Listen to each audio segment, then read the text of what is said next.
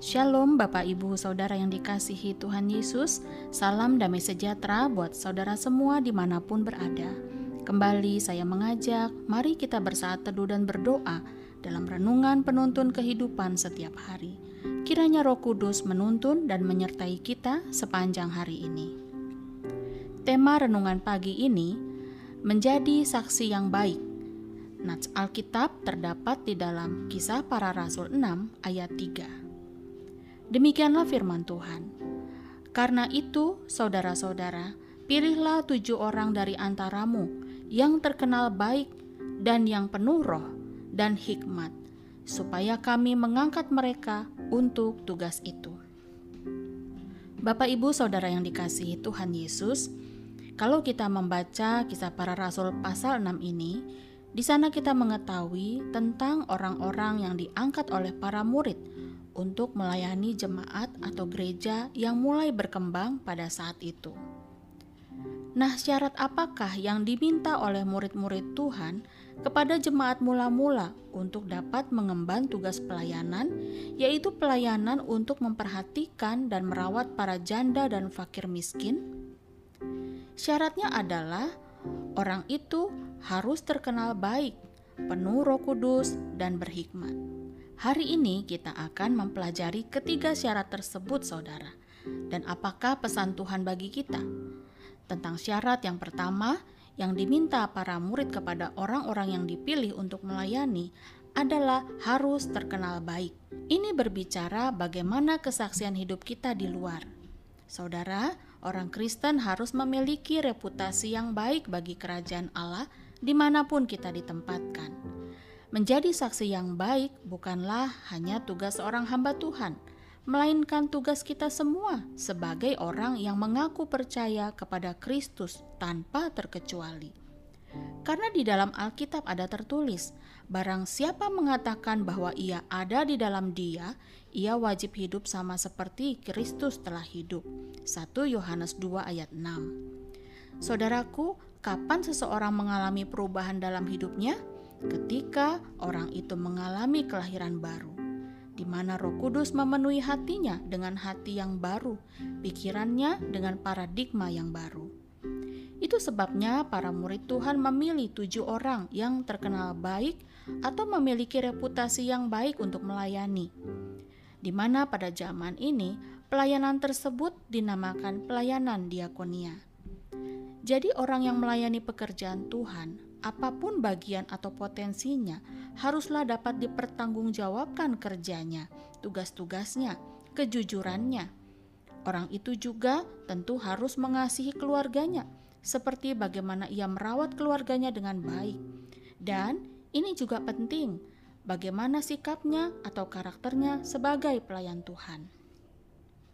Lalu, apa pesan rohaninya buat kita? Saudara, kita harus ingat bahwa setiap orang Kristen yang telah mengalami pemulihan dari Tuhan harus memiliki kesaksian yang baik melalui hidupnya. Supaya apa, saudara? Firman Tuhan berkata, seperti ada tertulis, "Sebab oleh karena kamulah nama Allah dihujat di antara bangsa-bangsa lain." Roma 2 ayat 24. Jadi janganlah kita menjadi orang yang berkata, "Jangan berbohong," tetapi kita berbohong. Jangan mencuri, tetapi kita mencuri. Jangan menyembah berhala, tetapi kita masih menyembah berhala. Sehingga tidak heran bila dalam kitab suci dikatakan bahwa dunia mencerca Allah kita karena perbuatan dan tingkah laku kita sendiri. Syarat kedua yang diminta para murid kepada orang-orang yang dipilih untuk melayani adalah penuh dengan Roh Kudus. Saudara, kepenuhan Roh Kudus itu sangat penting bagi orang percaya. Dia adalah Allah yang tidak hanya memperlengkapi orang-orang percaya yang melayani dan bersaksi dengan keberanian, dengan kuasa, dan dengan tanda-tanda ajaib yang menyertai. Tetapi ketika Roh Allah memenuhi kita, kita akan menjadi orang-orang percaya yang dinamis. Pelayanan kita menjadi dinamis, dan kesaksian hidup kita juga menjadi dinamis. Sebab Roh Kudus memberikan kuasa kepada kita untuk menjadi anak-anak Allah. Nabi Yesaya pernah mengatakan bahwa orang-orang yang menanti-nantikan Tuhan akan mendapat kekuatan baru. Mereka akan terbang seperti raja wali. Apa artinya, saudara? Artinya adalah bahwa kita akan dimampukan melewati badai. Jadi, oleh karena Roh Kuduslah kita akan mampu terbang tinggi. Dengan kita terbang tinggi bersama dengan Roh Kudus, kita dapat cakap menanggung segala sesuatu. Karena 1 Yohanes 4 ayat 4 berkata, Sebab roh yang ada di dalam kamu lebih besar daripada roh yang ada di dalam dunia. Maka itu saudaraku, mari kita penuh dengan roh kudus setiap hari, agar kita dapat menjadi saksi bagi Tuhan, menjadi terang bagi dunia, dan hidup sebagai pemenang. Dan syarat ketiga yang diminta para murid kepada orang-orang yang dipilih untuk melayani adalah memiliki hikmat. Apakah hikmat itu? Suatu kebijaksanaan, kecerdasan, atau akal budi untuk memahami segala sesuatu. Tentunya, dengan memiliki hikmat, kita akan mengalami keberhasilan, kebahagiaan, dan kelimpahan. Maka itu, kita sebagai anak-anak Tuhan, orang-orang percaya, kita membutuhkan hikmat yang daripada Tuhan. Nah, salah satu peranan Roh Kudus dalam kehidupan orang percaya adalah ia mengajarkan dan mengingatkan kita akan segala sesuatu.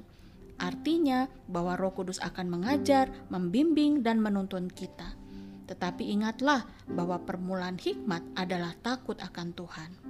Saudara, di akhir renungan ini, marilah kita terus berjalan dalam pimpinan Roh Kudus, agar keberhasilan dan kemenangan menyertai kita. Mari kita berdoa. Bapa di dalam surga, terima kasih untuk rohmu yang kudus yang selalu menyertai kami.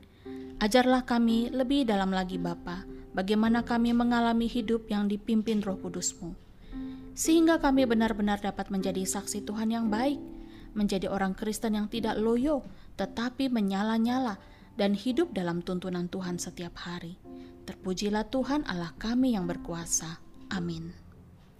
Kiranya berkat yang sempurna dari Allah Bapa, kasih karunia dari Tuhan Yesus Kristus, dan persekutuan yang indah dengan Roh Kudus menyertai kita dari sekarang ini dan sampai selama-lamanya. Maju terus dalam tuntunan Tuhan, saudaraku. Tetaplah semangat.